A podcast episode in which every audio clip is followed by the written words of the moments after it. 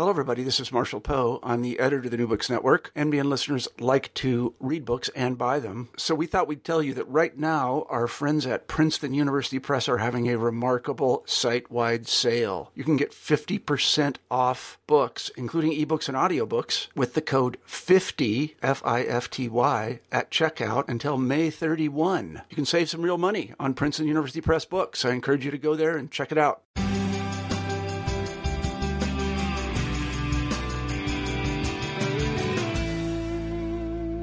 Welcome back to New Books in Sociology. My name is Sarah Patterson, and today we'll be talking with Eric Love about his book Islamophobia and Racism in America. Welcome to the show, Eric. Thanks so much for having me, Sarah. Well, to get us started, can you tell us a little bit about yourself? Sure. Uh, I'm a uh, assistant professor of sociology at Dickinson College in Pennsylvania, uh, and I study race, uh, civil rights advocacy organizations, and I, I use qualitative methods. So I, uh, you know, it's not rocket science; it's sociology. I go and uh, I talk to civil rights advocates about uh, their work. I learn about their strategies. Um, and I'm originally from Detroit. Um, and this is my first book, and it's really just a, a great pleasure to be able to, to speak to you about it. Great, thank you. So, how did this book come about for you? It really, for me, begins uh, when I was um, on a study abroad trip uh, in the year 2000 to date myself a little bit. I look a lot older than I actually am, so many of your listeners, if they've seen a photo of me, will be shocked uh, to hear that I was in uh, in college in the year 2000. Uh, and I went to Jerusalem uh, with this fantastic teacher from Albion College, where I uh, where I was an undergraduate, Len Berkey, and he led this program called the Great Lakes Jerusalem Program. Uh, and it's a very innovative program. We uh, studied with uh, professors from Hebrew University, from Birzeit University, uh, both sides of the Green Line there in Jerusalem. And while I was there, what I what I realized is that even though I'd been studying, so I, I was a, a, sociology nerd from from the beginning. I declared as a sociology major pretty early.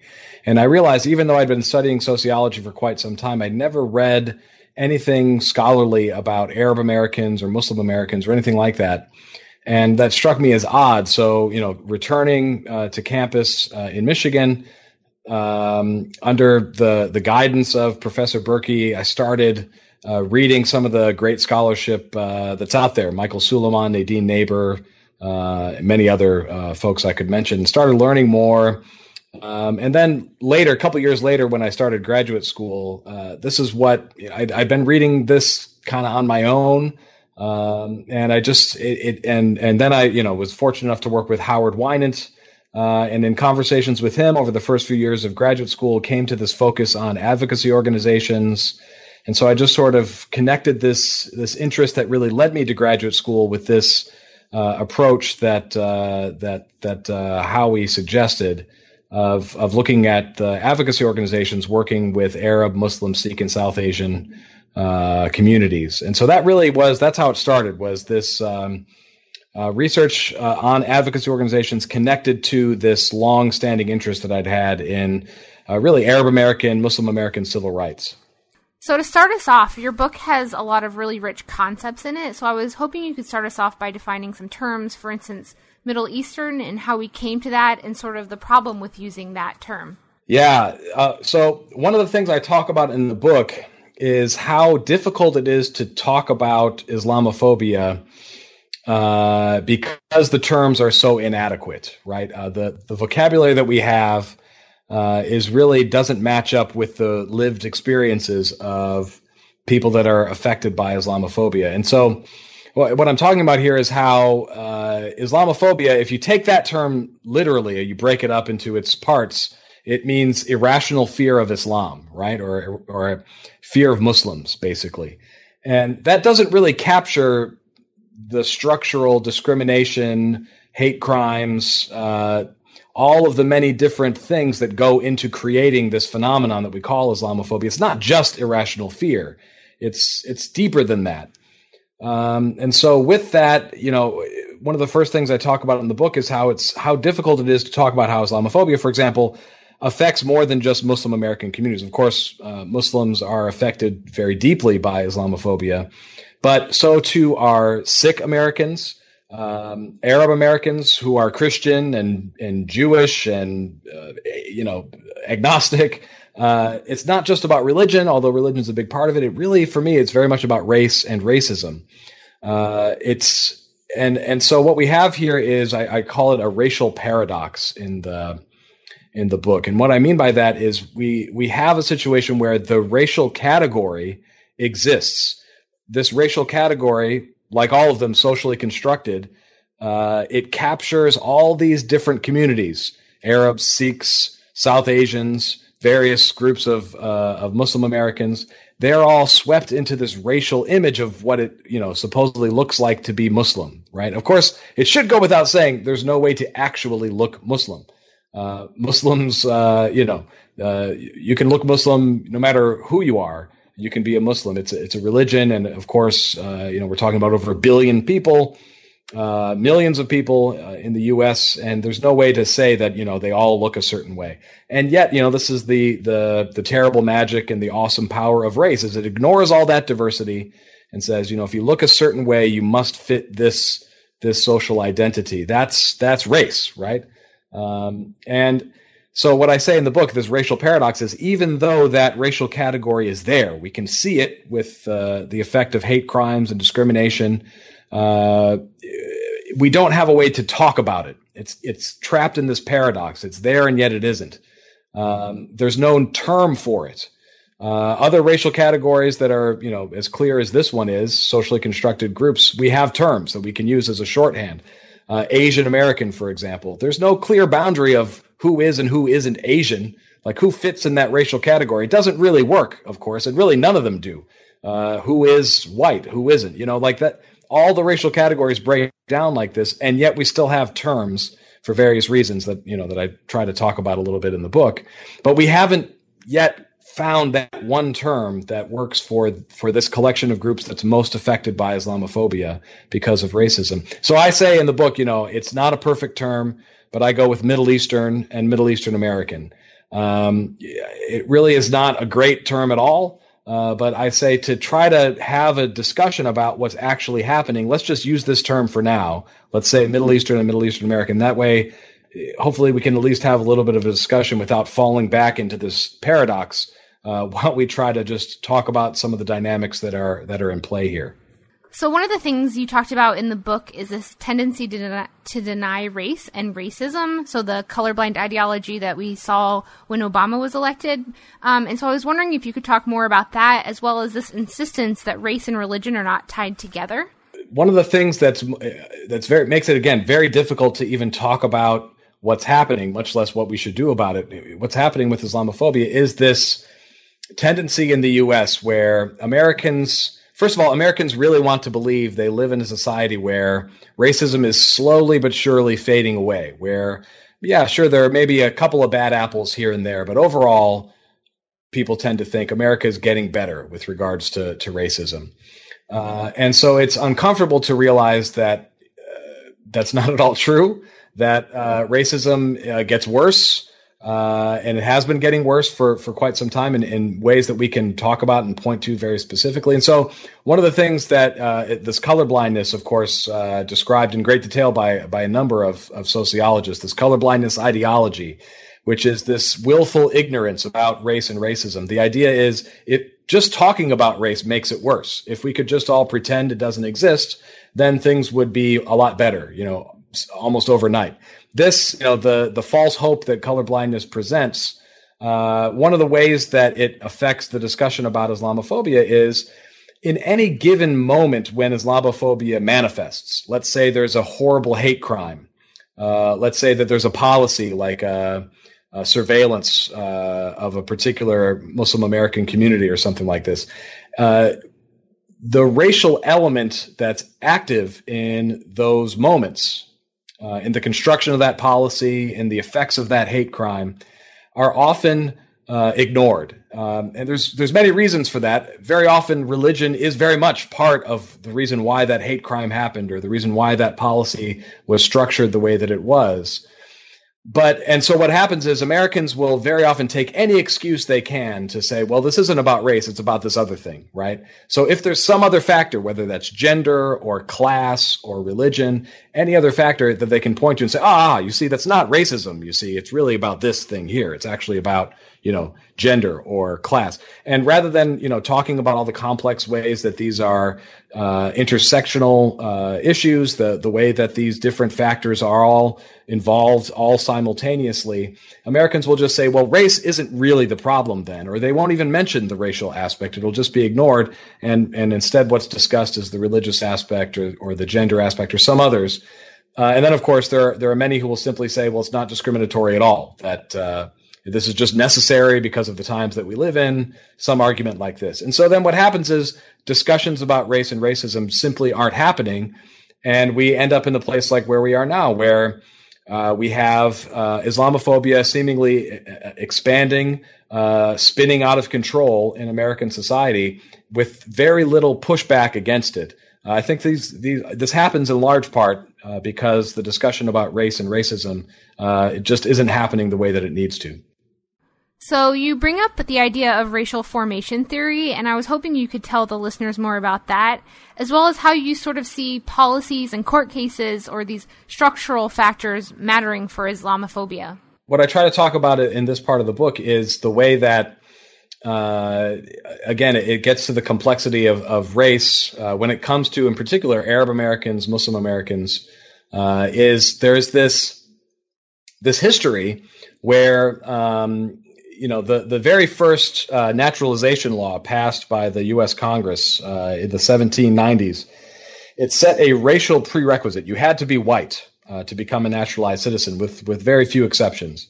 Uh, and so what that means, and that, that law, by the way, was in effect until the 1950s. I mean, it just is, it's, it's just amazing. And so there's a lot of amazing scholarship uh, on, in particular, Arab American uh, immigrants who uh, began coming in large numbers uh, with the Industrial Revolution at the end of the of the uh, 1800s and into the 1900s. And what they had to do was, as they tried to gain citizenship, uh, was go to courtrooms and say uh, and argue before a court that they were in fact white. Um, so we see, and I, you know, I, talk about in the book how the, the Syrians, as they were called collectively at the time, would go into various courtrooms around the country, and sometimes they, they'd be declared white, other times they'd be declared non-white, and they link in with various other arguments. There's this um, infamous Supreme Court case, uh, uh, United States versus Thind, where uh, the, a naturalized citizen from uh, India was his his citizenship was revoked by the Supreme Court.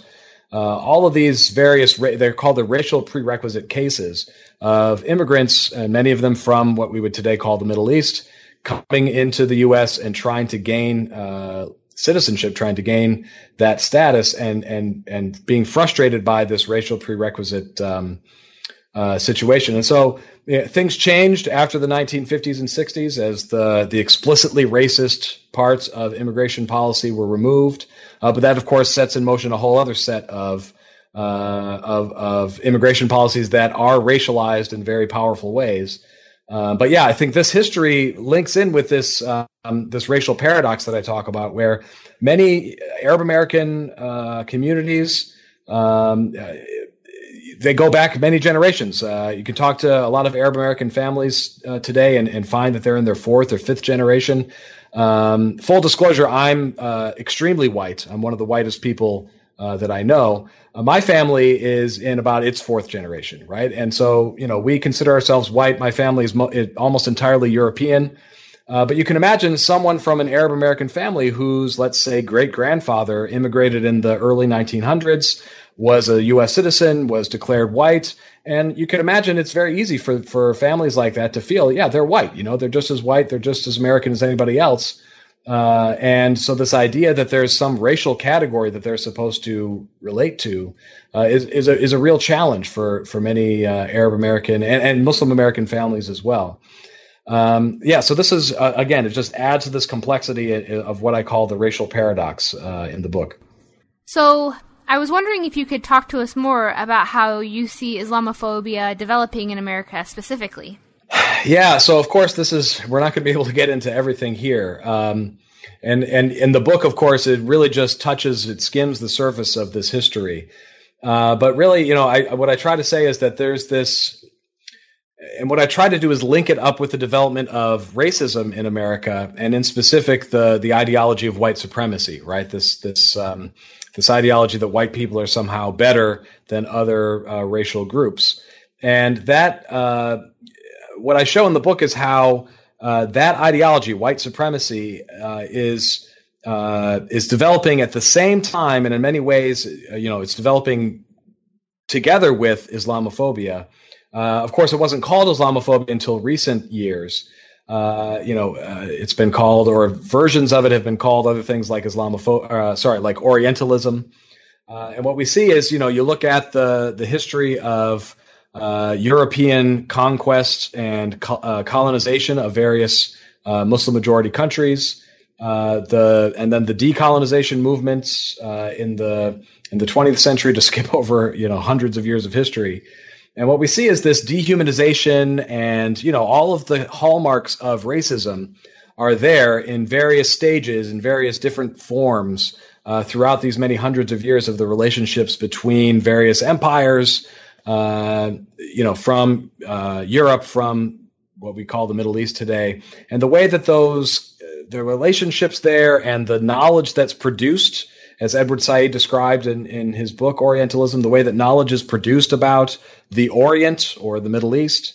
Uh, and how that knowledge is then transmitted to the United States, uh, how it becomes sort of taken for granted these this false stereotypes of you know the um, the Orient or the Middle East is this backward atavistic place, hedonistic.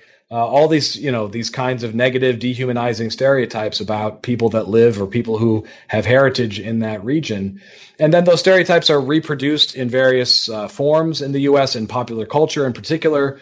Uh, in uh, the earliest Hollywood films, there's these ridiculous stereotypes uh, these are reproduced all the way up through to the present uh, in in various uh, television and film productions, and then uh, the development of various uh, discriminatory policies that that in many ways reinforce these stereotypes. Uh, discriminatory policing, surveillance, all these things they they all get caught up in this. And so we're really the stage is is is very full already by the time we reach the 1990s, and concern about Al Qaeda and uh, other you know terrorist groups uh, reaches kind of a boiling point. Uh, and and and then of course the September 11th attacks uh, and uh, and then the hysteria around um, various you know the the lone wolf quote unquote lone wolf and sleeper cells and all this kind of hysteria that, that we saw over the last decade or so and and then Islamophobia used as a campaign strategy uh, in in electoral politics. It's kind of a regular feature of American uh, politics in the last, say, 15 years or so. Uh, and and we're that that leads us to the present moment, where again, uh, as I argue in the book, as I said a moment ago, Islamophobia really is is spiraling out of control in the United States in, in really in really uh, disturbing and, and and dangerous ways. Well, I sort of want to get into these interviews you did with the advocates. Um, and in your book, you talk about um, this idea that there's a debate sort of whether to tie Islamophobia to race or not, even within the advocacy community. So I was hoping you could talk more about that. Yeah, so what I really wanted to talk about with this project was the way that um, that that advocates, the way that uh, Arab, Muslim, Sikh, and South Asian American advocates, how they are developing strategies, how they're working to confront Islamophobia, how they're trying to push back against this these trends. Uh, and so, yeah, that's what I did. Is I went and, spoke to um, uh, something around 60 uh, advocates over the period of, of, of a few years, uh, and just learned about how they are approaching this very challenging uh, topic. And really, what I expected, you know, I suppose naively, um, is I expected to find what the sociological theory around civil rights advocacy uh, and what we learned from the history of various uh, civil rights movements in the 20th century, I really expected to see something similar happening with these communities. I what I expected when I set out uh, in you know about 10 years ago or so, uh, what I expected to see coalitions forming with umbrella organizations uh, helping to bring together or or trying to bring together Arab and Muslim and Sikh and South Asian advocates into coalitions that were durable and were uh, that were trying to pool resources and respond collectively to what affects all of those communities uh, very directly because of racism. And uh, to me, the closest parallel is probably the Asian American movement of the 1970s, 60s, 70s, and 80s, where um, one moment in the book that, that I'd like to highlight is I talk about, uh, and as we're recording this, we're commemorating the, the 35th anniversary of this moment in the early 80s, where uh, in Detroit, my hometown, a um, a Chinese American man, uh, Vincent Chin, was brutally uh, beaten to death uh, by some disgruntled auto workers uh, who saw in Vincent Chin a Japanese symbol of the decline of the American auto industry. And uh, this became a catalyzing moment for not just Chinese and not just Japanese Americans, but for Asian Americans. And there was this, and, some of the amazing scholarship by people like Yen Le Espiritu and Dina Okamoto, they they chart how uh, through the work done before and after the the Vincent Chin uh, murder, how they worked to bring together uh, disparate groups of Asian Americans and to really launch this uh, Asian American idea, the the idea of Asian American as a as an identity, as a politically powerful identity, as a as a way to bring together resources and to to drive these coalitions. Uh, and so, what I expected to see uh, when I was setting out uh, to study these advocacy groups working on Islamophobia was something similar to that, where there would be advocates saying, "Hey, you know, you might be Sikh, I might be Muslim, this guy over here might be an Arab Christian, but we're all affected similarly by Islamophobia. So why don't we work together on this? And you know, I did see some coalition work, uh, but not anything like uh, what was happening with Asian Americans in the 70s and 80s. Uh, the groups largely, you know, stick to them to themselves. They, you know, they engage in what I call this kind of like uh, ad hoc coalition building, uh, transactional rather than uh, transformational, as I describe in the book. Uh, and that came as a real surprise. So then, really, what I set out to to talk about is, you know, what that means that there is so little coalition work happening here, how it is that it that it came to be like this, and that really kind of animates the uh, the analysis that I try to present. Um, so then in the book, you talk more about the advocacy agencies and sort of coalition building. So I was hoping you could talk more sort of about the strategies that they're using as well as the conversations they were having with you. Yeah. So okay. So the main thing that I that I saw in in the interviews that I did was uh, a sort of advocacy that conforms largely. And again, I want to say there are there are important exceptions, and and I detail this in the book. But by and large, what I saw was Middle Eastern American advocates uh, conforming largely to the colorblindness ideology, where they didn't talk about race and racism very much in their in their advocacy work. So what I mean here is when they would um, uh, write a press release to to um, to denounce a particular policy, when they would hold uh, an event to talk about a particular problem. Uh, in most of the public facing work that they did, they didn't use the terms race and racism. They used other frameworks, religion, uh, religious freedom. Uh, they t- kind of talked about uh, the problem of Islamophobia as one of, look, you know, these these uh, communities are just like every other American. Uh, so a, a, really good example is, is, several of the of the organizations that I study. They put the word American first, right? They say American Muslim uh, or American Arab. And the idea there is okay, if, if we if we do that, what we're emphasizing is we're just as American as everyone. We're not claiming any kind of, and in doing this with this strategy, they don't claim any kind of uh, connection to uh, the aggrieved minority groups uh, like African Americans, like uh, Latinx communities, or, or any others. What they're saying is we are basically uh, just the same as as white people, right? To to oversimplify a bit, is they're trying to say, look, we should be treated the same as Christians. We should be treated the same as uh, the Italians, right? Or you know, it's just another group of of mainstream Americans uh, who happen to be Muslim or happen to be Sikh or some or happen to be Arab.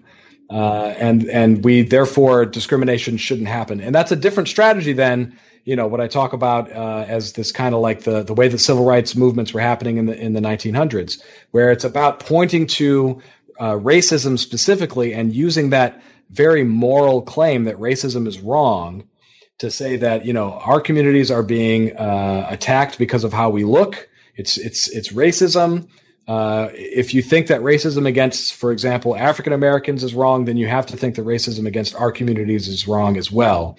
I, and what I saw was much less of that kind of a strategy and, and those kinds of arguments. Uh, and um, so that to me was, I, I, think, indicative of a number of different trends the, that I point to in the book. One of the biggest ones, of course, being uh, color blindness. Uh, the way that uh, it's become just sort of taken for granted that the way to argue for uh, for civil rights more generally in the U.S. is to use a colorblind approach to not really talk about race and racism directly, but instead to kind of dance around it, to, to use other frameworks to talk about discrimination without bringing up the controversial, thorny issue of race. And this is something that you know, 30 or 40 years ago, using racism uh, was was the that was the approach taken for granted. Using the the language of uh, you know this is racist because it had such a powerful moral, and a very politically powerful um, uh, message behind it. When when a group claimed that racism was happening, you know there was. Uh, you know, Democrats and Republicans, people across the political spectrum would say, okay, we don't want this society should not tolerate racism. Let's do something about this.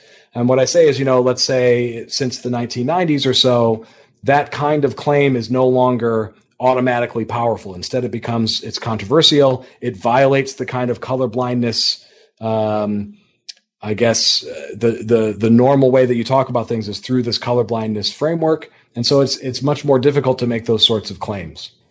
So here to sort of finish off the book, I was hoping you could talk to us about the big picture as well as sort of the takeaways that you had from the book.